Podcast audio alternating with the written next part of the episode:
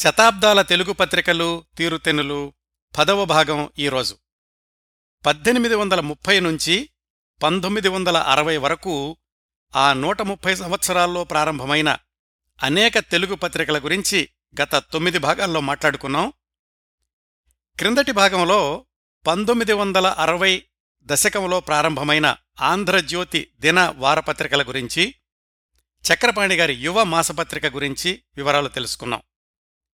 ఈరోజు కూడా 1960 దశకంలో ప్రారంభమై కొన్ని దశాబ్దాల పాటు విజయవంతంగా కొనసాగిన మరికొన్ని తెలుగు పత్రికల గురించి విశేషాలు తెలుసుకుందాం. ముందుగా 1963లో ప్రారంభమై 25 ఏళ్లు పైగా విజయవంతంగా కొనసాగిన జ్యోతి మాసపత్రిక గురించి. ఒక్కసారి ఆ దశాబ్దానికి వెళ్తేనండి, ఆంధ్రప్రభ, ఆంధ్రపత్రిక వారపత్రికలు, అలాగే భారతి మాసపత్రిక, వీటి తర్వాత క్రమం తప్పకుండా వెలువడుతూ తెలుగు సాహితీ ప్రియుల్ని ఆకర్షిస్తున్నది ఆ రోజుల్లో చక్రపాణి గారి యువ మాత్రమే. భారతి మాసపత్రికతో పోలిస్తే మామూలు పాఠకుల్ని, సాధారణ స్థాయి పాఠకుల్ని చేరగలిగింది యువ. ఆ సమయంలో యువ మాసపత్రిక ప్రారంభమైన 3 సంవత్సరాలకు కొత్త కొత్తగా, సరికొత్తగా, నవ్యాతి నవ్యంగా దూసుకొచ్చింది జ్యోతి మాసపత్రిక.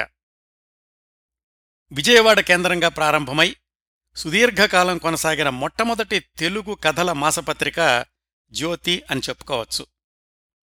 3 దశాబ్దాల పాటు కొనసాగిన ఆ జ్యోతి విశేషాలు తెలుసుకోబోయే ముందు అదే పేరుతో అంతకుముందు నడిచిన పత్రికల గురించి తెలుసుకుందాం. 1940 దశాబ్దంలో తెనాలి పట్టణంలో అనేక మంది సాహిత్యాభిలాషులు, రచయితలు ఉండేవాళ్లు. కొడవటిగట్టి కుటుంబరావు గారు, చక్రపాణి గారు, ధనికొండ హనుమంతరావు గారు, కొమ్మూరి వెంకటరామయ్య గారు, ఆలపాటి రవీంద్రనాథ్ గారు, ఇంకా చాలామంది. వీళ్లు రచయితలవడమే కాకుండా తెనాలి కేంద్రంగా పత్రికలు తీసుకురావడం, పుస్తక ప్రచురణ, ఇలాంటి కార్యక్రమాలు కూడా కొనసాగించారు. అందులో భాగమే ఆలపాటి రవీంద్రనాథ్ గారు సంపాదకుడుగా 1947లో తెనాలి కేంద్రంగా ప్రారంభమైంది జ్యోతి సచిత్ర కథల పక్షపత్రిక. ధనికొండ హనుమంతరావు గారు కూడా దానిలో భాగస్వాములే.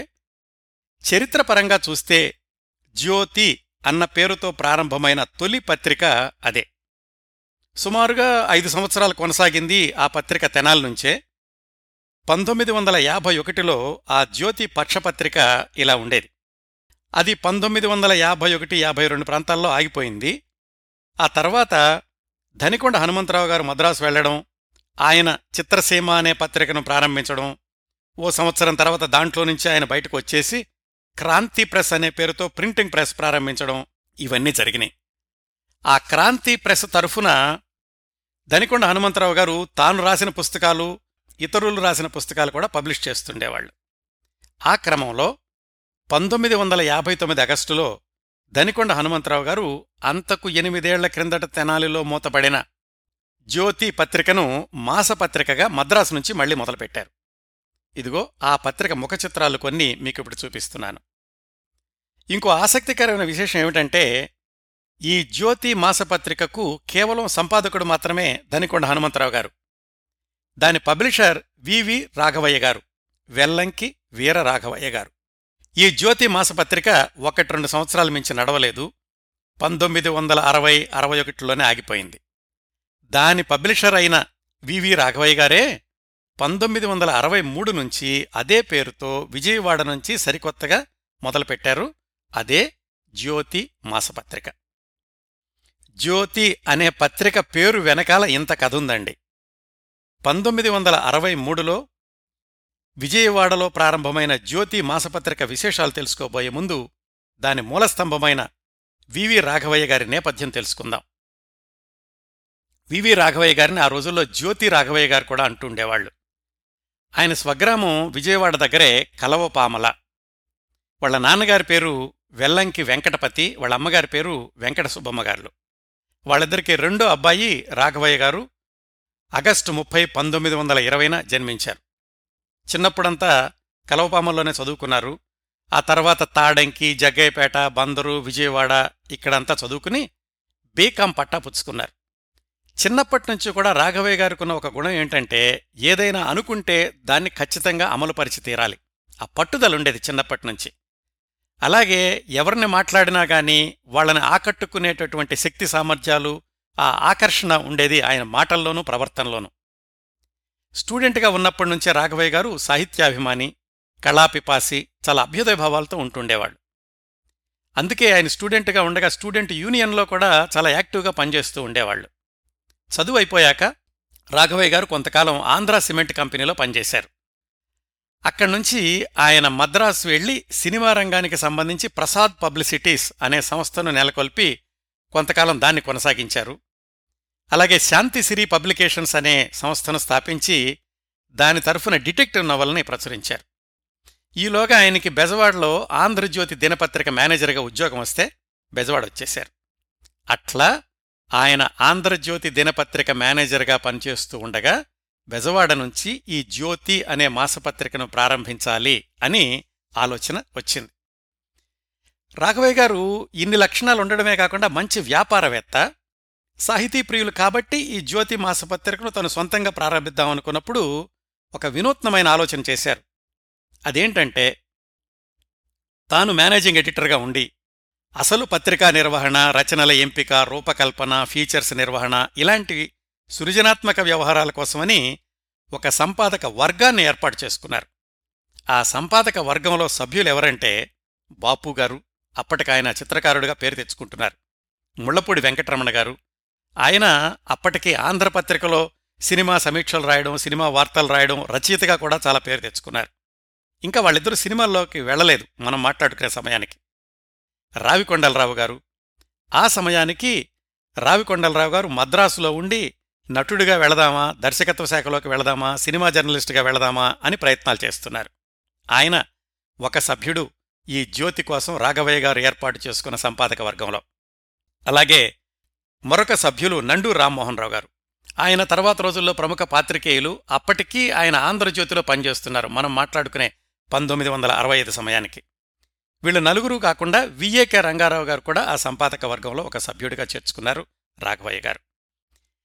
అప్పుడు ఎలా ఉండేదంటే వీళ్ళందరూనేమో మద్రాసులో ఉండేవాళ్ళు, రాఘవయ్య గారును నండూరు రామ్మోహనరావు గారు తప్ప. అందుకని పత్రిక గురించి, వాటి రూపురేఖల గురించి, తర్వాత నెలలో ఏం రావాలి ఏమిటి ఇలాంటివన్నీ కూడా మద్రాసులో నిర్ణయం జరుగుతూ ఉండేది. అవన్నీ బెజవాడ వస్తే రాఘవయ్య గారు ఆఫీస్ అంతా బెజవాడలో ఉండేది. బెజవాడలో ప్రింట్ చేసి అక్కడి నుంచి డిస్ట్రిబ్యూట్ చేస్తుండేవాళ్ళు. ఆ సన్నివేశాలు ఎలా ఉండేవి అని చెప్తూ రావికొండలరావు గారు తన ఆత్మకథలో ఇలా రాసుకున్నారు. ఆరుద్ర గారి డాబా మీద మా సమావేశాలు జరుగుతుండేవి. దాదాపు 15-20 మంది వచ్చేవాళ్లు. ముచ్చటైన సాయంకాలాలు. రామలక్ష్మి గారు అందరికీ తెలుగు వంటకం దిబ్బరొట్టె పెట్టి కాఫీలిస్తే కబుర్లు చెప్తూ తర్వాత జ్యోతి సంచికలో ఏం వెయ్యాలి, ఎలాంటివి వెయ్యాలి అనే ఆలోచనలు, చర్చలు జరుగుతూ ఉండేవి. కొడవటిగట్టి కుటుంబరావు గారు, జనమంచి రామకృష్ణ గారు, భూషణ్ గారు, దారసరి సుబ్రహ్మణ్యం గారు ఇలా ఎంతమందో ప్రముఖులు ఆ సమావేశాల్లో పాల్గొంటూ ఉండేవాళ్లు అని రావికొండలరావు గారు వ్రాసుకున్నారు. ఇంత పకడ్బందీ ప్రణాళికలతో జ్యోతి మాసపత్రిక మొట్టమొదటి సంచిక 1963 ఫిబ్రవరిలో విడుదలైంది. దాని ఇనాగరేషన్ మాత్రం 1963 జనవరిలోనే అక్కినేని నాగేశ్వరరావు గారితో చేయించారు. ఆ సభ గురించినటువంటి విశేషాలు జ్యోతి మాసపత్రిక రెండో సంచికలో ఇలా రాశారు. విజయవాడ రైస్ మిల్లర్స్ అసోసియేషన్ భవనంలో జ్యోతి ప్రారంభోత్సవం జరిగింది. 200 మందికి పైగా ఆహూతులైన ప్రజల సమక్షంలో ప్రముఖ నటుడు అక్కినేని నాగేశ్వరరావు ప్రారంభోత్సవం చేశారు. ఆంధ్రజ్యోతి ఎడిటర్ నార్ల వెంకటేశ్వరరావు గారు సభకు అధ్యక్షత వహించారు. జ్యోతి ప్రారంభ సందర్భంలో పలువురు మిత్రులు, సినీ కళాకారులు శుభాకాంక్షలు పంపించారు. వారందరికీ మా కృతజ్ఞతలు అని రాశారు. ఇలా ప్రారంభమైన జ్యోతి మాసపత్రిక మొట్టమొదటి సంచిక నుంచే పాఠకులకు ప్రియమైన పత్రిక అయిపోయింది. ముఖ్య కారణం అన్నింటా కొత్తదనం. శీర్షికల విషయంలో ముళ్లపూడి గారి చమత్కారం, బాపుగారి కార్టూన్లు, కథలకు ఆయనేసిన బొమ్మలు, అన్నింటికీ మించి ఫీచర్స్, ఇవన్నీ కూడా జ్యోతిని మొట్టమొదటి నుంచే ఇదొక విభిన్నమైన పత్రిక అని ప్రజలకు దగ్గరయ్యేలాగా చేసింది. కవర్ పేజీ మీద కూడా 60 పైసలు చాలు అదే 10,000 ఇలాంటి చమత్కారాలన్నీ కవర్ పేజీ నుంచే మొదలు పెడుతుండేవారు ముళ్లపూడి వెంకటరమణ గారు. అప్పటికే మార్కెట్లో ఉన్న యువ మాసపత్రికలో ఫీచర్స్ దాదాపుగా ఉండే కాదు. రాజకీయ వార్తలు, కథలు, ఒక బెంగాలీ అనువాద నవల ఇవి మాత్రమే ఉండేవి. అదే జ్యోతి విషయానికి వస్తే లైట్ రీడింగ్ కోసం, ఆహ్లాదం కోసం అనేక చమక్కులు చేశారు ఈ సంపాదక వర్గంలో ఉన్నటువంటి మహామహులందరూ కూడా. రెండో సంచిక విషయ సూచిక చూపిస్తున్నాను మీకిప్పుడు. దానిలోనే టోకున శ్రీశ్రీ జోకులు అని భాగవతుల శంకరశాస్త్రి అనే పేరుతోంది, అంటే ఆరుద్ర గారు అనమాట. అలాగే రావికొండలరావు గారు రాసిన కథ, ఆరుద్ర గారి కోనలమ్మ పదాలు, విఏకే రంగారావు గారి మానసోల్లాసం, భామా కలాపం అని మగవారికి మాత్రమే అని ఒక ఫీచరు, కొడవటిగట్టి కుటుంబరావు గారి కథ, బాలగంగాధర తిలక్ గారి ప్రార్థన అనే కవిత, ఇవన్నీ ఉన్నాయి రెండవ సంచికలో. కవర్ పేజీలు కూడా కేవలం సినిమా స్టిల్ యథాతథంగా వేయడం కాకుండా దానికి బాపు గారి డిజైనింగ్ తోడయ్యేది. ఒక్కొక్కసారి చిలిపిగా, ఒక్కొక్కసారి చమత్కారంగా, ఇంకొకసారి కళాత్మకంగా ఇలా ఉంటుండే. మొత్తానికి ఆ జ్యోతి పత్రిక పేజీలు తిరగేస్తుంటే సరదా సరదాగా ఉండడమే కాకుండా పాఠకులుగా మనం కూడా పాల్గొనగలిగే ఫీచర్స్ చాలా ఉండే. ఒక ప్రభంజనంలాగా కొనసాగిన ఈ జ్యోతి మాసపత్రికలో ప్రారంభమై కొనసాగిన కొన్ని ఫీచర్లను గుర్తు చేసుకోవాలంటే, ఆరుద్ర గారి కోనలమ్మ పదాలు 4 లైన్లతో ఆయన ఏదో ఒక వ్యక్తి గురించి కానీ ఒక సంఘటన గురించి కానీ రాస్తూ ఉండేవాళ్లు. ఉదాహరణకి బాపు గారి గురించి ఎక్కడ రాసినా గాని అందరూ ఉదహరించే కోనలమ్మ పదం, కొంటె బొమ్మల బాపు కొన్ని తరముల సేపు గుండె ఊయల నూపు ఓ కోనలమ్మ అని. అలాగే 2 స్త్రీల ధరించి 2 పెగ్సు బిగించి వెలుగు శబ్దం విరించి ఓ కోనలమ్మ అని శ్రీశ్రీగారి గురించి. ఎంకిపాటల దారి ఎడదగుర్రపు స్వారి చేయులే నండూరి ఓ కోనలమ్మ అని నండూరు సుబ్బారావు గారి గురించి. ఇలా కోనలమ్మ పదాలు మొట్టమొదటి సంచిక నుంచి కూడా కొన్ని సంచికల వరకు కొనసాగినాయి ఆరుద్ర గారు రాసినాయి. అలాగే తిక్కవరపు పట్టాభిరామిరెడ్డి గారని ఒక కవి ఉండేవాడు. ఆయన రాసిన పఠాభి పంచాంగం, అది కూడా ఏంటంటే కవితలు అని చెప్పలేం, అలాగని దీర్ఘ కవితలు అనలేం, మినీ కవితల్లాగా ఉండే. అవి కూడా మొట్టమొదటి సంచిక నుంచి చాలా నెలలు వచ్చినాయి. అలాగే ప్రపంచ పదులు పేరుతో శ్రీశ్రీ గారు రాసిన 5 లైన్ల కవితలు, అవి కూడా తర్వాత రోజుల్లో చాలా ప్రసిద్ధి చెందినాయి. అందులో ఈ జ్యోతి మాసపత్రికలో వచ్చిన వాటిల్లో 1-2 వినిపిస్తాను మీకు. కొత్త మంగళం సుబ్బు పాత చింతకాయ పచ్చడి రుబ్బు మనకంతా తబ్బిబ్బు అయినా కవిత్వం కొట్టదు గబ్బు అది చదివితే హృదయం ఉబ్బు. అలాగే నా ఇంటి పేరు ప్రపంచం ప్రజలే నా కుటుంబం వెదజల్లుతా దిగ్దిగంతం అభ్యుదయ సుగంధం అప్పుడు నా జీవితమే ఒక ప్రబంధం. చాలాసార్లు శ్రీశ్రీ గారి గురించి ఉదహరించేటప్పుడు ఈ గేయాన్ని ఉదహరిస్తూ ఉంటారు. ఇదే కాకుండా శ్రీశ్రీ గారు జ్యోతి మాసపత్రికలోనే శ్రీశ్రీ నిర్వహిస్తున్న పదబంధ ప్రహేళిక లిటరీ పజిల్ ఒకదాన్ని నిర్వహించారు. అప్పటికీ ఇప్పటికీ కూడా పదబంధ ప్రహేళికలు అంటే శ్రీశ్రీ గారి పదబంధ ప్రహేళికని ప్రామాణికంగా తీసుకుంటూ ఉంటారు. అది చాలా నెలలు కొనసాగించారు శ్రీశ్రీ గారి పత్రికలో.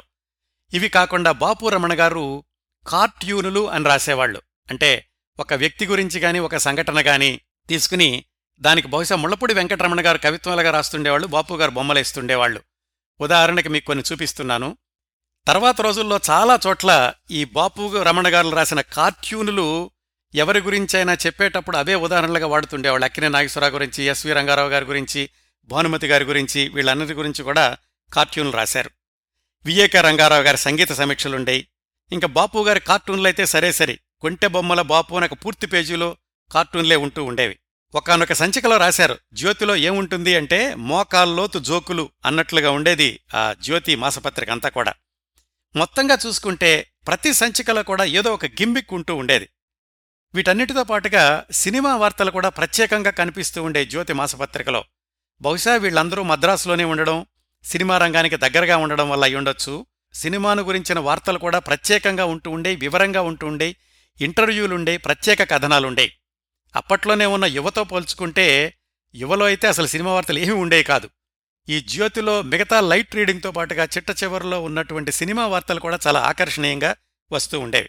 తర్వాత రోజుల్లో ప్రారంభమై కొన్ని నెలల పాటు కొనసాగింది ఒక ఫీచర్. అది కూడా ఈ పత్రికను యువతరంలోకి వెళ్లడానికి చాలా దోహదం చేసింది. అదేమిటంటే కాలేజీ స్టూడెంట్స్ కోసం ప్రత్యేక కథల పోటీలు. కేవలం కళాశాల విద్యార్థిని విద్యార్థులు మాత్రమే రాయాలి అని ప్రకటించి, మీరు పలానా కళాశాలలో చదువుతున్నారని ప్రిన్సిపాల్ గారితో సర్టిఫికెట్ తీసుకుని పంపిస్తేనే మీ రచనను పరిగణిస్తాము అని కూడా ప్రకటించారు. అలా కళాశాల విద్యార్థిని విద్యార్థుల కోసమని చిన్న కథలు, పెద్ద కథలు, 1 పేజీ కథలు, ఇలాంటి పోటీలు కూడా చాలా నెలలు కొనసాగించారు. తరువాత జ్యోతి మాసపత్రిక గురించి మనం మాట్లాడుకునేటప్పుడు ప్రత్యేకంగా ప్రస్తావించుకోవాల్సింది సెక్రటరీ సీరియల్. ఎద్దనపూడి సులోచనారాణి గారు అప్పటి వరకు కేవలం కథలు మాత్రమే వ్రాస్తూ ఉండేవాళ్లు. ఇంకొక విశేషం ఏమిటంటే జ్యోతి మాసపత్రిక మొదలుపెట్టాక సీరియల్స్ అంటూ లేవు. కేవలం కథలు, ఫీచర్సు, కార్టూన్సు, జోక్సు ఇలాంటివి మాత్రమే ఉండేవి. అలాంటిది 1964 మే నుంచి మొట్టమొదటి సీరియల్ జ్యోతిలో మొదలైంది. అది ఎద్దనపూడి సులోచనారాణి గారు రాసిన మొట్టమొదటి సీరియల్. ఆ సెక్రటరీ ప్రారంభమైన నెలలో దాని గురించి తొలి మాటలో కొద్ది పంక్తులు మాత్రం రాశారు. పాఠకుల కోరికపై జ్యోతి కూడా ఈ సంచికతో ఒక చిన్న సీరియల్ మొదలుపెడుతున్నది. అంటే అప్పటి వరకు కూడా జ్యోతిలో సీరియల్స్ లేవు అని తెలుస్తోంది. కొద్ది కథలతో కొద్ది కాలంలోనే పాఠకుల ప్రశంసలను ఆకర్షించిన శ్రీమతి ఎద్దనపూడి సులోచనారాణి గారు వ్రాసిన ఈ చిన్ని నవల, పోనీ పెద్ద కథ, సెక్రటరీ చదివి మా పఠితలు ఆనందిస్తారని నమ్ముతున్నాము. అంత మామూలుగా మొదలుపెట్టారు. ఎందుకంటే ఎద్దనపూడి సులోచనారాయణ గారు అప్పటికి కథల రచయిత్రిగా మాత్రమే పాఠకులకు తెలుసు. అలాగే ఈ సీరియల్ అసలు ఈ పత్రికలో ఎలా వెళుతుంది అన్నటువంటి ఆలోచన కూడా లేదు వాళ్ళు ప్రారంభించిన రోజుల్లో. అందుకే చాలా మామూలుగా రాశారు. కానీ తర్వాత అయితే చాలా పెద్ద పెద్ద ప్రకటనలు ఇచ్చారనుకోండి ఆ సీరియల్ హిట్ అయ్యాక. నవలా రచయిత్రిగా ఈ సీరియల్ తర్వాత ఎద్దనపూడి సులోచనారాయణ గారు సృష్టించిన రికార్డులు మీ అందరికీ తెలుసు కదా. ఆ తర్వాత సంవత్సరాల్లో కూడా ఎద్దనపూడి గారు సీరియల్స్ చాలా వచ్చినాయి ఈ జ్యోతి మాసపత్రికలో. ఇంకొక విశేషం, ప్రముఖ కవి, కథారచయిత దేవరకొండ బాలగంగాధర తిలక్ గారి కవితలు జ్యోతిలో మొట్టమొదటి నుంచి కూడా చాలా తరచూ వస్తూ ఉండేవి. ఆయన రచించినటువంటి చిట్ట చివరి కవిత కూడా జ్యోతి మాసపత్రికలోనే వచ్చింది. కాస్మాపాలిటన్ బాలగంగాధర తిలక్, ఆ కవిత ఆయన రాసిన చిట్ట చివరి కవిత. దురదృష్టం ఆ నెలలోనే ఆయన చనిపోయారు. అందుకనే 1966 ఆగస్టు నెలలో ఆయన గురించి ఒక స్మృతి వ్యాసం రాస్తూ ఇలాగా ఆయన రాసిన చిట్ట చివరి కవితను క్రిందటి నెలలోనే ప్రచురించాము, ఈ నెలలోనే ఆయన గురించి వ్యాసం రాయాల్సి వస్తోంది అని కూడా జ్యోతి మాసపత్రికలో రాశారు. ఇంకా జ్యోతి మాసపత్రిక ప్రయాణంలోని మరికొన్ని మైలురాళ్లను చూసుకుంటే 1966 చివరి వరకు ఇలా సంపాదక వర్గం అనేది కొనసాగింది. 1967 నుంచి ఆ సంపాదక వర్గం అనే కాన్సెప్ట్ ఆగిపోయి రాఘవయ్య గారే అన్నీ చూసుకునేవాళ్లు. ఇలా ఎందుకు జరిగింది, బాపు గారు, రమణ గారు మిగతా సంపాదక వర్గం అంతా కూడా ఎందుకు వెళ్ళిపోయారు, తాము అలా ఎందుకు చేయాల్సి వచ్చింది, ఇలాంటి వివరాలన్నీ ముళ్లపూడి వెంకటరమణ గారు తన కోతి కొమ్మచ్చులో రాసుకున్నారు. ఈ జ్యోతి మాసపత్రికలో మానేశాకనే బాపు, రమణ గారులు మద్రాసులో ఈ సాక్షి సినిమాని రూపొందించడం, అది విజయవంతం అవడం, వాళ్లు కొనసాగడం, అదంతా ఒక కథ. అలాగే రావికొండలరావు గారు కూడా ఈ జ్యోతి సంపాదక వర్గం నుంచి మానేశాక విజయ చిత్ర మాసపత్రికలో సహాయ సంపాదకుడిగా వెళ్లారు. ఆ విశేషాలన్నీ మనం విజయ చిత్ర మాసపత్రిక గురించి మాట్లాడుకున్నప్పుడు తెలుసుకుందాం. రాఘవయ్య గారు ఇలా బలమైన సంపాదక వర్గం ప్రారంభించిన సరదా ఒరవడిని ఆయన విజయవంతంగా కొనసాగించారు. 1968-69 ప్రాంతాల్లోనే అదే సంస్థ నుంచి రాఘవయ్య గారు జ్యోతి రాజకీయ వారపత్రిక టాబ్లాయిడ్ రూపంలోనూ, అలాగే పత్తేదారు అనే డిటెక్టివ్ కథల మాసపత్రికను కూడా తీసుకొచ్చారు. అవి కూడా నడిచిన రోజులు చాలా వైభవంగా నడిచినాయి. అయితే ఎక్కువ కాలం నడవలేదవి. ఈ జ్యోతికున్నటువంటి స్టాండర్డ్నే నిలబెట్టుకున్నాయి ఆ రెండు పత్రికలు కూడా. అలా విజయవాడ కేంద్రంగా కొనసాగుతున్న జ్యోతి మాసపత్రిక కార్యాలయాన్ని 1970 మేలో మద్రాసుకి మార్చారు. అక్కడికి మార్చిన 6 నెలలకే 1971 ఫిబ్రవరి 1న రాఘవయ్య గారు మరణించారు. చాలా చిన్న వయసులో, ఆయనకప్పటికి కేవలం 50 సంవత్సరాలు మాత్రమే నిండాయి. ఆయన మరణించిన నెలలో కూడా క్రమం తప్పకుండా విడుదలైన జ్యోతి మాసపత్రికలో ఇలా రాశారు. ఆయన ఫోటో వేసి శ్రద్ధాంజలి అని, తాను కాలిపోతూ ప్రపంచానికి వెలుగునందించే క్రొవ్వొత్తిలా సాహితీ రంగానికి అహర్నిశలు అవిరామ కృషి చేసి ఫిబ్రవరి 1వ తేదీన జ్యోతికి, జ్యోతి పాఠకలోకానికి శాశ్వతంగా దూరమైన కీర్తిశేషులు వివి జ్యోతి రాఘవయ్య గారికి నిష్కల్మషమైన హృదయంతో వారి ఆత్మకు శాంతి కలగాలని కోరుతూ భక్తిపూర్వకంగా శ్రద్ధాంజలి సమర్పిస్తున్నాము ప్రొప్రైటర్ అని ఉంది. ఆ సంచికలోనే రాఘవయ్య గారి పట్ల ఎంతో గౌరవాభిమానాలున్నటువంటి మరికొంతమంది కూడా తమ సందేశాలు రాశారు. ముందు దాశరథి గారు, అలాగే ఎద్దనపూడి సులోచనారాణి గారు రాఘవయ్య గారి గురించి తమ జ్ఞాపకాలను రాశారు. జ్యోతి సక్రమంగా నడవడమే రాఘవయ్య గారి ఆత్మకు శాంతి అని సులోచనారాయణ గారు రాస్తూ శ్రీమతి లీలావతమ్మ గారికి, మీకు నా సానుభూతి ఎలా తెలియచేయాలో మాటలు కూడా రావడం లేదు, ఈ వార్త వినగానే మనసు దిబ్బెరపోయినట్లుంది, మీరు దుఃఖాన్ని పక్కన పెట్టి పిల్లల కోసం, మా కోసం, పాఠకుల కోసం జ్యోతి నిర్వహణా భారాన్ని పూర్తిగా తీసుకోగలరు నమ్ముతున్నాము ఇలా రాశారు. ఎద్దనపూడి సులోచనారాణి గారు ఆశించినట్లుగానే సత్సంకల్పంతో ప్రారంభమైన ప్రణాళికలు ప్రామాణికతతో నడుస్తాయి అనడానికి ఉదాహరణ రాఘవయ్య గారి మరణం తర్వాత కూడా అదే రీతిలో జ్యోతి మాసపత్రిక కొనసాగడం. రాఘవయ్య గారి సతీమణి లీలావతి రాఘవయ్య గారు పత్రిక సంపాదకత్వ బాధ్యతలను చేపట్టారు. సహకార సంపాదకులంటూ వేర్వేరు వాళ్లు ఉంటూ ఉండేవాళ్లు. వాళ్ల సహాయంతో జ్యోతిని ఏమాత్రం ఆటంకం లేకుండా ముందుకు తీసుకెళ్లారు.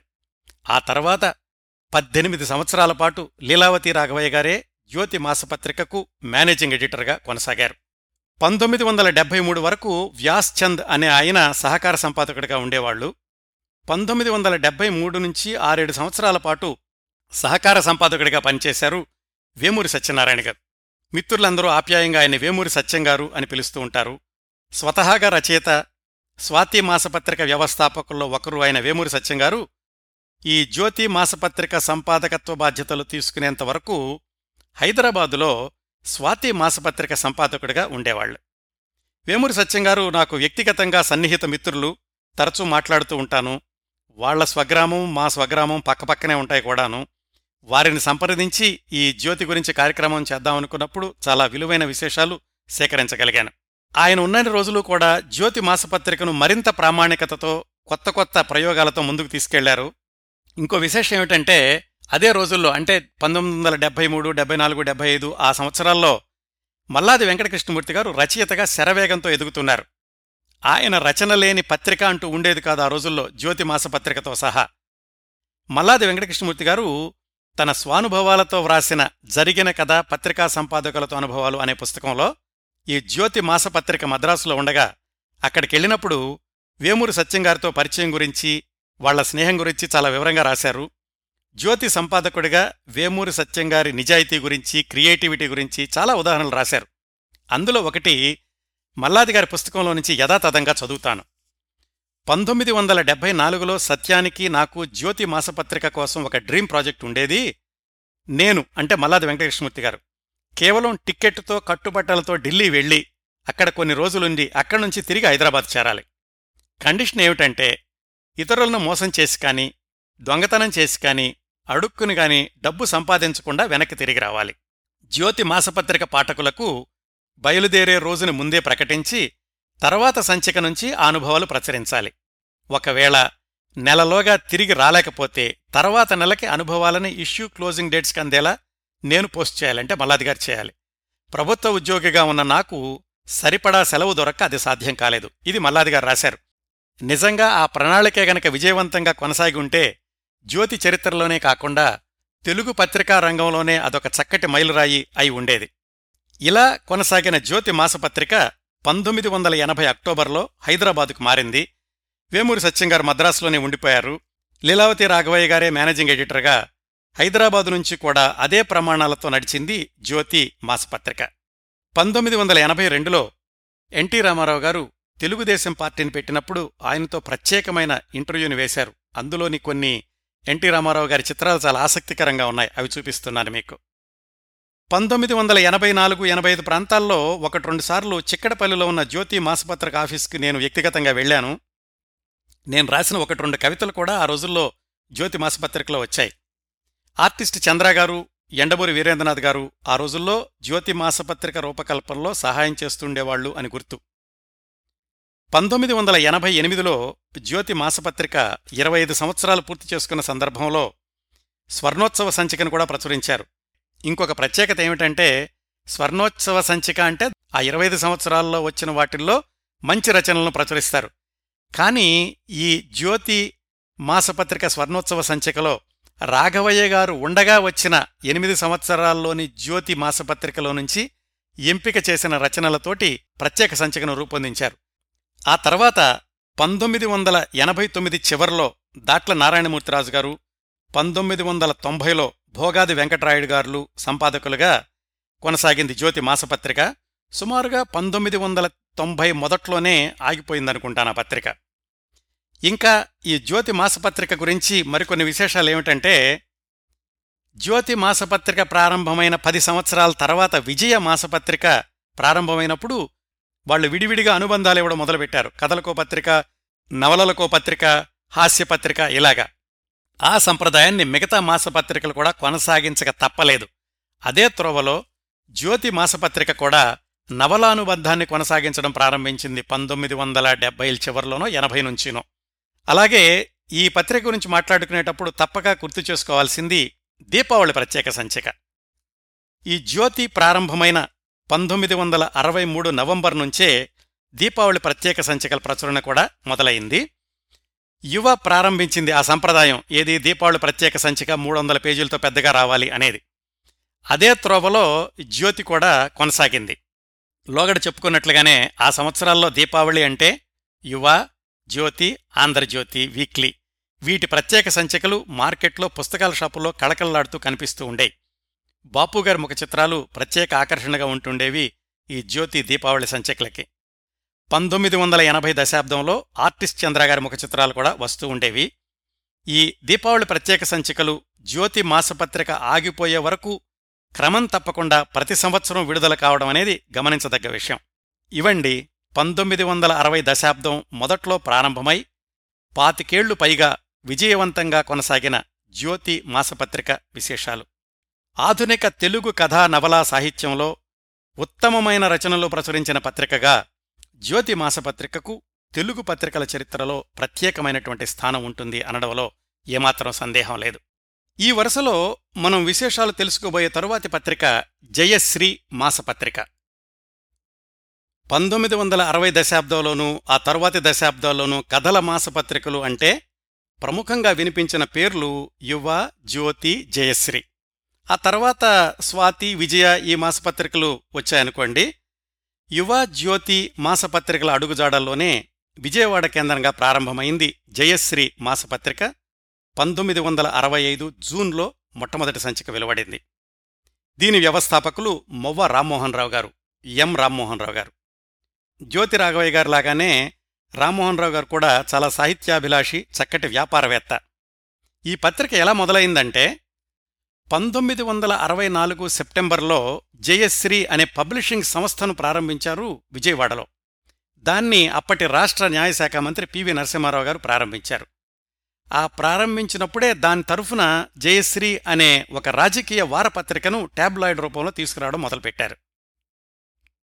అది వచ్చిన కొద్ది నెలలకి 1965 జూన్లో ఈ జయశ్రీ మాసపత్రికను ప్రారంభించారు. జయశ్రీ మాసపత్రిక మిగతా పత్రికలతో పోలిస్తే జ్యోతి మాసపత్రిక ఛాయలతో కొనసాగింది అని చెప్పుకోవచ్చు. ఈ పత్రిక సంపాదకత్వ శాఖలో పనిచేసిన మిత్రులు, రచయిత, మెజీషియన్, అలాగే పలు పత్రికల వ్యవస్థాపకులు, సంపాదకులు చొక్కాపు వెంకటరమణ గారు జయశ్రీ గురించి చాలా సమాచారాన్ని నాకు అందించారు. ఆయన ఈ జయశ్రీ మాసపత్రికలో 1971 నుంచి 1978 వరకు పనిచేశారు. మొదట్నుంచి కూడా జయశ్రీ మాసపత్రిక కథలు, సీరియల్సు, కవితలు, సినిమా వార్తలు, సంక్షిప్త రాజకీయ వార్తలు వీటితో ఉండేది. ప్రత్యేక వ్యాసాలు ఉంటుండే అప్పుడప్పుడూను.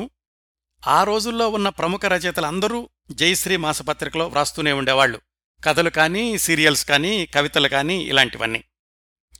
1976 ప్రాంతాల్లోనే నేను రాసిన కవితలు కూడా కొన్ని జయశ్రీ మాసపత్రికలు అచ్చయినయి. అప్పట్లో నాకు 10 రూపాయలు 15 రూపాయలు మనీ ఆర్డర్ కూడా పంపించిన గుర్తుంది. ఇంతకీ ఈ జయశ్రీ మాసపత్రిక సంపాదకులెవరు? ఎడిటర్ సుధానిధి అనుండేది. ఈ సుధానిధి గారు రాసిన సంపాదకీయాలు పాఠకులతో సంభాషిస్తున్నట్లుగా ఉండేవి. ఎవరి సుధానిధి? ఆయన ఇంకేం రచనలు చేశారు? ఎక్కడుంటారు? ఏ సమావేశంలోనూ కనిపించరేమిటి? ఇలాంటి సందేహాలు చాలామందికి వస్తుండే ఆ రోజుల్లో. దీనికి కారణం సుధానిధి అన్న వ్యక్తి ఎవరూ లేకపోవడమే. అదొక పేరు మాత్రమే. జయశ్రీ సంపాదకత్వ శాఖలో ఎవరు పనిచేసి, ఎవరు వెళ్ళిపోయి, ఎవరు వచ్చినా ఎడిటర్ పేరు మాత్రం సుధానిధి అని ఉండేది. చిట్ట చివరి వరకు అలాగే కొనసాగింది. జయశ్రీ మాసపత్రికను విజయవంతంగా కొనసాగిస్తున్న రోజుల్లోనే రామ్మోహన్రావు గారు శ్రీమతులు అనే స్త్రీల పత్రికను ప్రారంభించారు. దానికి గౌరవ సంపాదకురాలిగా ప్రముఖ రచయిత్రి తెన్నేటి హేమలత గారు ఉండేవాళ్లు. అది కూడా ఎక్కువ సంవత్సరాలు నడవలేదనుకుంటాను. జయశ్రీ వారపత్రిక మాసపత్రిక అంటే ముందే ఉందని తెలుసుకున్నాం కదా, అది కూడా ఒక సుమారుగా 10 ఏళ్ల పాటు నడిచింది. ఆ తర్వాత జనత అనే సాయంకాలం దినపత్రికను కూడా ప్రారంభించారు. మిగతా పత్రికలన్నీ ఆగిపోయినప్పటికీ ఈ జయశ్రీ సంస్థ నుంచి అప్పట్లో ప్రారంభమైన జనత సాయంకాలం పత్రిక మాత్రం ఇంకా నడుస్తున్నట్లుగా నా దగ్గరున్న సమాచారం. జయశ్రీ మాసపత్రిక గురించి చెప్పుకునేటప్పుడు ప్రత్యేకంగా చెప్పుకోవాల్సిన ఒక విశేషం ఉందండి. అదేమిటంటే కవి సామ్రాట్ విశ్వనాథ సత్యనారాయణ గారి చిట్ట చివరి సీరియల్ నవల జయశ్రీ మాసపత్రికలోనే 1976 జనవరి నుంచి మొదలైంది. విశ్వనాథవారు మరణించాక కూడా అది కొనసాగింది. దాని పేరు కుక్కగొడుగులు. మొట్టమొదటి భాగం పేజీలు ఇగో మీకు చూపిస్తున్నానిప్పుడు. విశ్వనాథవారు ఏ రచనైనా కానీ డిక్టేట్ చేయడమే తప్ప స్వయంగా ఆయన పేపర్ మీద పెన్ను పెట్టి రాసేవాళ్లు కాదు అని తెలుసు కదా. ఈ కుక్కగొడుగు సీరియల్ నవల కూడా ఆయన చెప్తూ ఉంటే డిక్టేషన్ తీసుకున్నది మిత్రులు చొక్కాపు వెంకటరమణ గారు. ఆయన అనుభవాలు, విశేషాలు విశ్వనాథ్ గారి గురించిన కార్యక్రమాల్లో వివరంగా చెప్పాను. అదండి జయశ్రీ మాసపత్రిక గురించిన సమాచారంలో ఒక ప్రత్యేక విశేషం. ఇంకా మిగతా పత్రికలు దీపావళి ప్రత్యేక సంచికలు వెలువరిస్తుంటే జయశ్రీ మాసపత్రికేమో పెద్ద సైజులో 300 పేజీలతో ప్రత్యేక సంచిక ప్రచురిస్తూ ఉండేది. దీపావళి కాదు, సంక్రాంతి సందర్భంలో. మిగతా పత్రికల దీపావళి సంచికల్లాగా జయశ్రీ సంక్రాంతి సంచిక కూడా ఆ రోజుల్లో సాహితీ ప్రియులకు విందు భోజనమే అని చెప్పుకోవచ్చు. అలా కొనసాగిన జయశ్రీ 1989లో రజతోత్సవ సంచికను కూడా విడుదల చేసింది. అప్పటికీ అవనిగడ్డ సూర్యప్రకాష్ అనే ఆయన అందులో అసోసియేట్ ఎడిటర్గా ఉన్నారు. ఆ తర్వాత ఎక్కువ రోజులు ఈ జయశ్రీ మాసపత్రిక కొనసాగిన దాఖలాలు లేవు. విచిత్రం ఏమిటంటే 1961లో ప్రారంభమైన యువ, జ్యోతి, జయశ్రీ, ఆ తర్వాత వచ్చిన విజయ, ఈ మాసపత్రికలన్నీ కూడా 1990కి అటు ఇటుగా మూతపడిపోవడం, అది కూడా ఒక విశేషమే. 1970లో ప్రారంభమైన స్వాతి మాసపత్రిక మాత్రం గత 50 సంవత్సరాలుగా నిరాటంకంగా కొనసాగుతోంది. ఆ పత్రిక విశేషాలు మనం స్వాతి సంస్థ గురించి మాట్లాడుకున్నప్పుడు వచ్చే భాగంలో తెలుసుకుందాం. కాలక్రమంలో 1960 దశాబ్దంలో మొదలైన మరొక పత్రిక విజయ చిత్ర గురించి మాట్లాడుకుందాం. 1966 జులై నుంచి 1994 అక్టోబర్ వరకు 28 సంవత్సరాల పాటు అత్యున్నత ప్రమాణాలతో నడిచిన తెలుగు సినిమా మాసపత్రిక విజయ చిత్ర. ఆ 30 ఏళ్లలో తెలుగు సినిమా రంగంలో ఎన్ని మార్పులు సంభవించినా, ఎన్ని తరాలు మారినా, ప్రేక్షకుల అభిరుచుల్లో ఎన్ని కొత్త కోణాలు వచ్చినా, ఇంకెన్ని సినిమా పత్రికలు ఎన్ని ఆకర్షణలతో పోటీపడినా, నమ్మిన విలువల కోసమే చివరంటా నిలిచిన సినిమా పత్రిక విజయ చిత్ర. మొట్టమొదటి సంచికలోనే స్పష్టంగా చెప్పారు, విజయ చిత్ర ఉన్న మంచినే చెబుతుంది, ఉన్నా చెడు చెప్పదు అని. ఇప్పటికి కూడా విజయ చిత్ర పత్రిక గురించి ఎవరు మాట్లాడుకున్నా గానీ ఈ మాటల్ని ప్రత్యేకంగా పేర్కొంటూ ఉంటారు. నేను 10 సంవత్సరాలుగా ప్రసారం చేస్తున్న టాక్ షోలకు కూడా ఈ వాక్యాలనే ప్రాతిపదికగా ఎంచుకున్నాను.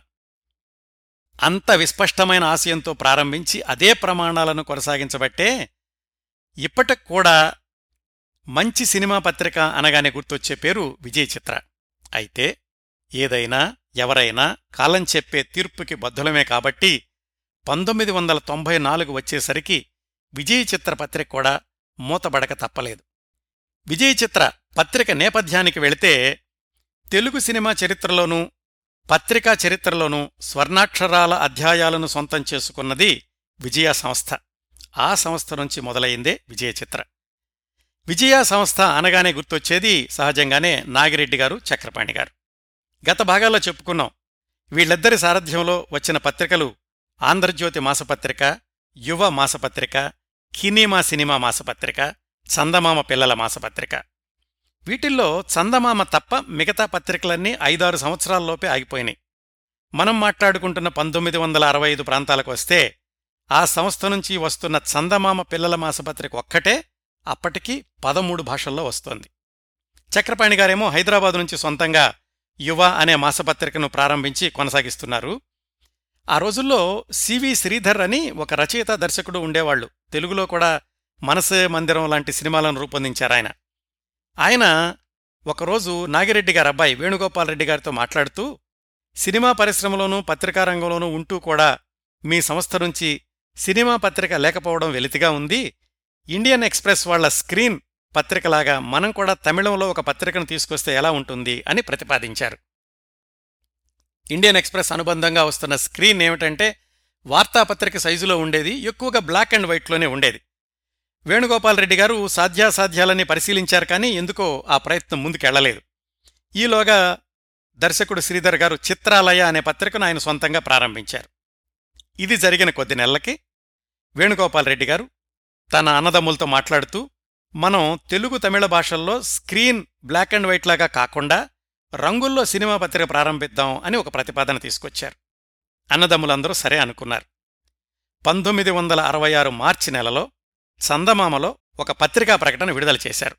ఇదండి ఆ ప్రకటన: త్వరలో వెలువడనున్న అత్యుత్తమ సినీ మాసపత్రిక అని క్వశ్చన్ మార్కులేశారు. కళాన్వితమైన ఈ తెలుగు పత్రికకు మీరు ఆకర్షవంతమైన పేరు సూచించండి. ఆమోదించబడిన సూచనకు బహుమానం ₹116 మరియు ఒక సాలు చందా ఉచితం. అంటే ఒక సంవత్సరం పాటు ఫ్రీగా పత్రిక పంపిస్తాము అని. ఈ పోటీలో పాల్గొనదలిచిన వారు ఈ క్రింది కూపను నింపి మార్చి ఆఖరులోగా పోస్ట్ చేయండి. ఒక్కొక్క కూపన్లోనూ 2 పేర్లు మాత్రమే సూచించవచ్చును. నూతన సినిమా పత్రిక నామకరణం పేరు 1, పేరు 2 అలా ఇచ్చారు. Box number 3, care of Chandamama publications, Vadapalani, Madras, Chandamama, మార్చి 66. ఆ ప్రకటన వచ్చాక వేలాదిగా ఎంట్రీలు వెళ్ళినయి. ఆ తర్వాత 1-2 నెలలకే అందులో నుంచి ఎంపిక చేయబడ్డ పేరుని ఇలా ప్రకటించారు చందమామలోనే. సంతోషవార్త: చందమామ మార్చి 1966 సంచికలో ప్రచురించబడ్డ సినీ మాసపత్రిక నామకరణ పోటీలో గడువు తేదీ నాటికి 5865 మంది పాఠకులు పాల్గొన్నారు. మళ్ళీ చదువుతున్నానండి, 5865 మంది. విజయవాళ్ళు ఒక పత్రిక పెడుతున్నాను అంటే దానికి పేరు సూచించడానికి పోటీపడ్డారు. వీరికి మా కృతజ్ఞత. ఇందులో ఒకే ఒకరు సూచించిన విజయ చిత్ర అనే పేరును ఎన్నుకోవడం జరిగింది. ఈ పేరును సూచించిన సోదరికి మా హృదయపూర్వక అభినందనలు. గెలుపొందినవారు మైలవరపు జానకీదేవి, కేర్ ఆఫ్ సోమినేని వెంకట్రావు గారు, ప్లీడరు, ఇన్నీస్పేట, రాజమండ్రి. గెలుపొందిన ఆమెకు బహుమాన పైకం ₹116 పంపబడను. పైగా 1 సంవత్సరం వరకు విజయ చిత్ర పత్రిక ఉచితంగా పంపబడను. అదండి మనం మాట్లాడుకుంటున్న విజయ చిత్ర అనే పత్రిక పేరు పెట్టిన ఆవిడ పేరు మైలవరపు జానకీదేవి గారు. అలా మొదలైంది విజయ చిత్ర. దీనికోసమని ప్రత్యేకంగా డాల్టన్ పబ్లికేషన్స్ అనే సంస్థను కూడా ప్రారంభించారు నాగిరెడ్డి గారి కుమారులు. వాళ్ళకప్పటికే ప్రెస్ ఉంది, రంగుల్లో ముద్రించే టెక్నాలజీ ఎలాగూ ఉంది, మౌలికమైన సదుపాయాలన్నీ ఉన్నాయి. కానీ పత్రికను నడిపేదెవరు? అధికార సంపాదకుడిగా నాగిరెడ్డి గారబ్బాయి బి విశ్వనాథరెడ్డి గారు, విశ్వంగారు అనేవాళ్లు, ఆయన ఉండాలి అనుకున్నారు. మరి క్షేత్రస్థాయిలో పనిచేస్తూ, వ్యాసాలు వ్రాస్తూ, వార్తలు సేకరిస్తూ, పత్రికల రూపురేఖలన్నీ చూడడానికి ఎవరైనా కావాలి. అలాంటి వాళ్ళు ఎక్కడ దొరుకుతారు అని అన్వేషించడం మొదలుపెట్టారు. అప్పటికీ ఆ సంస్థలో సినిమా పత్రికల నిర్వహణ అనుభవం ఉన్నవాళ్లు ఇద్దరే, చక్రపాణి గారు, కొడవటిగట్టి కుటుంబరావు గారు. ఆ ఇద్దరూ కూడా యువ, చందమామ పత్రికలతో తీరిక లేకుండా ఉన్నారు. ఎవరైనా సమర్థుడైన వ్యక్తిని చూడండి అని కొడవటిగట్టి కుటుంబరావు గారికి చెప్పారు విశ్వనాథరెడ్డి గారు సోదరులు. ప్రతిభ ఉండి నమ్మకంగా అంకితభావంతో పనిచేయగలిగితే చాలు, జర్నలిస్టుగా విశేషమైన అనుభవం లేకపోయినా పర్వాలేదు, మన గైడెన్స్ ఉంటుంది కాబట్టి చెప్పి చేయించుకుందాము అని కూడా చెప్పారు. ఆ బాధ్యత తీసుకున్నారు కొడవటిగట్టి కుటుంబరావు గారు. ఆయనకి ఒక కుర్రాడు గుర్తొచ్చాడు. ఆ కుర్రాడి వయసు అప్పటికి 30 ఏళ్లు పైబడే ఉంటుంది. కానీ చాలా చురుకైనవాడు. అప్పటికే చాలా సినిమా పత్రికల్లో వ్యాసాలు రాయడమే కాకుండా సినీ ప్రభ అనే సినిమా పత్రికలో అనధికార ఎడిటర్గా కూడా కొంతకాలం పనిచేశాడు. ఈ అన్వేషణ జరిగే సమయానికి ఆ కుర్రాడు ఒకరోజు అనుకోకుండా చందమామ ఆఫీసుకు వెళ్లారు కొడవటిగట్టి కుటుంబరావు వారిని కలవడానికి. ఆయన ఆ కుర్రాడిని చూడగానే రండి మీ గురించి అనుకుంటున్నాం, సరిగ్గా వచ్చారు అన్నారు. అప్పుడు కొడవటిగట్టి కుటుంబరావు గారు చెప్పారు, మా వాళ్ళు ఒక సినిమా పత్రిక ప్రారంభించాలనుకుంటున్నారు, దీనికి నాగిరెడ్డి, చక్రపాణి గారులకేం సంబంధం లేదు, నాగిరెడ్డి గారు అబ్బాయిలు మాత్రమే నడుపుతున్నారు, పత్రికను సక్రమంగా చూడడానికి ఎవరైనా తగిన వాడిని చూడండి అన్నారు. నేను అంటే కొడవటిగట్టి కుటుంబరావు గారు, దాసరి సుబ్రహ్మణ్యం గారు మీ పేరు చెబుదామనుకున్నాము, మీరు చేయగలరా అని ఆ కుర్రవాడిని అడిగారు. ఆ కుర్రవాడికి చాలా ఆశ్చర్యం వేసింది, ఎంతటి సదవకాశం అని. అప్పటికీ ఆ కుర్రవాడు సినిమా రంగంలో ఎలా నిలదొక్కుకోవాలా అని ప్రయత్నాలు చేస్తూ ఉన్నారు. ఒకవైపు నటనలోకి వెళదామా, దర్శకత్వంలోకి వెళదామా, సినిమా జర్నలిస్టుకి వెళదామా అని ఆయన అటు ఇటుగా ఉన్న రోజుల్లో ఈ అవకాశం వచ్చింది. ఆయన ఎవరో కాదండి, రావికొండలరావు గారు. ఇటీవలే మన మధ్య నుంచి వెళ్ళిపోయిన రావికొండలరావు గారే ఆ కుర్రవాడు. ఆయనకి చాలా చక్కటి అవకాశం వచ్చినట్లయింది. ఆయన వెంటనే ఒప్పుకున్నారు. కొడవటిగట్టి కుటుంబరావు గారు ఆ వెంటనే ఆయన్ని తీసుకుని నాగిరెడ్డి గారి పెద్దబ్బాయి ప్రసాద్ గారి గదికి తీసుకెళ్లారు. ఆ ప్రసాద్ గారేమో మిగతా తమ్ముళ్ళు వేణుగోపాల్ రెడ్డి గారిని, విశ్వనాథరెడ్డి గారిని పిలిపించారు. అందరూ కలిపి కూర్చుని రావికొండలరావు గారిని ఇంటర్వ్యూ చేయడం అంటే మాట్లాడడం లాంటిది మొదలైంది. ఆయన దగ్గర విశేషాలన్నీ కనుక్కున్నారు. రావికొండలరావు గారు అప్పటి వరకు చేసిన పనులన్నీ కూడా చెప్పారు. సరే, మేమింకా కొంతమందితో మాట్లాడుతున్నామండి, మీకు తర్వాత చెబుతాం, వెళ్ళండి అని చెప్పారు. రావికొండలరావు గారు వచ్చేశారు. కానీ అవకాశం వస్తే బావుండు అనుకుంటున్నారు. ఇంకా చాలా సీనియర్ జర్నలిస్టులు ఉన్నారు కదా, వస్తుందో లేదో అవకాశం అనుకున్నారు. 4-5 రోజుల తర్వాత కొడవటిగట్టి కుటుంబరావు గారు భక్తవత్సల్ రెడ్డి గారని నాగిరెడ్డి గారి బంధువు. ఆయనే తర్వాత రోజుల్లో కేఆర్వి భక్త అనే పేరుతో విజయ చిత్రలో బ్రహ్మాండమైన వర్ణచిత్రాలు ప్రచురించారు.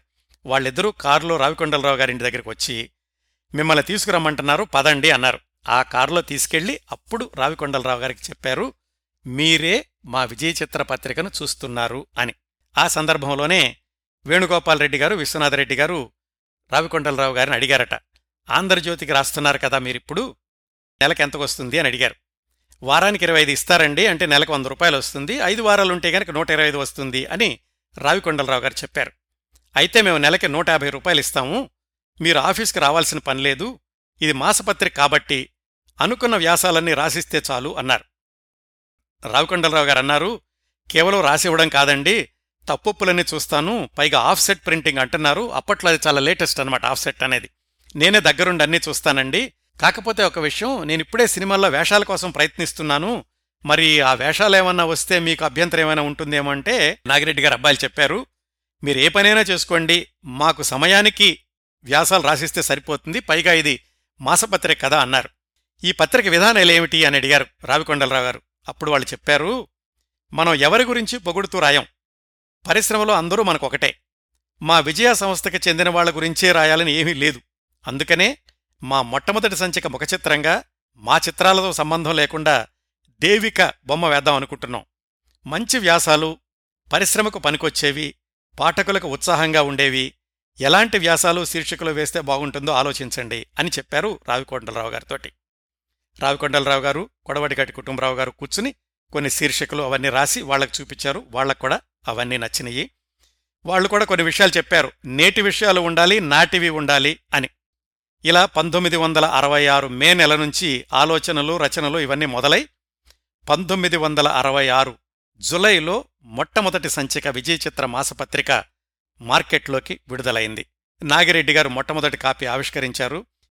విడుదలైన రెండో రోజుకే మార్కెట్లో ఎక్కడా కాపీలు లేవు, వెల 75 పైసలు. మొట్టమొదటి సంపాదకీయంలో ఇలా రాశారు, ఇంద్రధనస్సు, రంగురంగుల పువ్వులు, చక్కని ప్రకృతి, చిక్కని వెన్నెల, సాయంకాలపు సముద్రతీరం, సెలయేళ్లు ఇవన్నీ మనస్సుకు ఆహ్లాదం కలిగిస్తాయి, అందుకనే అవంటే అందరూ ఇష్టపడతారు. ఇటువంటి ఆహ్లాదంతో పాటు కాస్త విజ్ఞానం కూడా కలగచేయడం విజయ చిత్ర లక్ష్యం. ఇప్పుడున్న సినిమా పత్రికలకు తోడుగా అందమైన సినిమా పత్రికను వెలువరించాలనే ఉద్దేశమే విజయ చిత్ర ఆవిష్కరణకు కారణం. యావత్తు సినిమా పరిశ్రమకు, పాఠక ప్రపంచానికి అంకితమైన విజయ చిత్రలో పక్షపాతానికి, మొహమాటానికి, అసభ్యమైన రచనలకు, అవాచ్యమైన రాతలకు తావులేదు అంత స్పష్టంగా చెప్పారండి. తర్వాత వాక్యమే, విజయ చిత్ర ఉన్న మంచినే చెబుతుంది, ఉన్నా చెడు చెప్పదు. పురోగమిస్తున్న సినిమా పరిశ్రమకు ఉడతాభక్తిగా విజయ చిత్ర కూడా సేవ చెయ్యగలిగితే అంతకంటే మహద్భాగ్యం మరొకటి ఉండదు. రావలసిన విజయ చిత్ర వచ్చింది, కావలసినవేమిటో చెప్పవలసింది పాఠకులే. శుభాకాంక్షలు అందజేసిన పాఠకులకు, అభిమానులకు విజయ చిత్ర కృతజ్ఞతలు తెలియచేసుకుంటున్నది. సంపాదకుడు విశ్వం, సహాయకుడు రావికొండలరావు.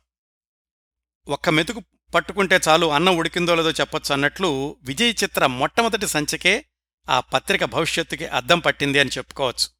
మొట్టమొదటి సంచికలోని కొన్ని విశేషాలు, తెర వెనుక అనే శీర్షికలో సి పుల్లయ్య గారి గురించిన వ్యాసం, భక్తపోతన సినిమా కథ, గోవిందరాజుల సుబ్బారావు గారి సంస్మరణ, హిందీ చిత్రరంగ విశేషాలు, వీటితో పాటుగా ముఖచిత్రం మీద ఉన్న దేవిక గారిదే లోపల పూర్తి పేజీ వర్ణచిత్రం, ఎన్టీఆర్, ఏఎన్ఆర్ ఇద్దరూ నిల్చున్నటువంటి రంగుల చిత్రం, నూతన నటుడు చంద్రమోహన్ అని ఆయన పరిచయంతో ఉన్న వర్ణచిత్రం, ఇలాంటివన్నీ ఉన్నాయి.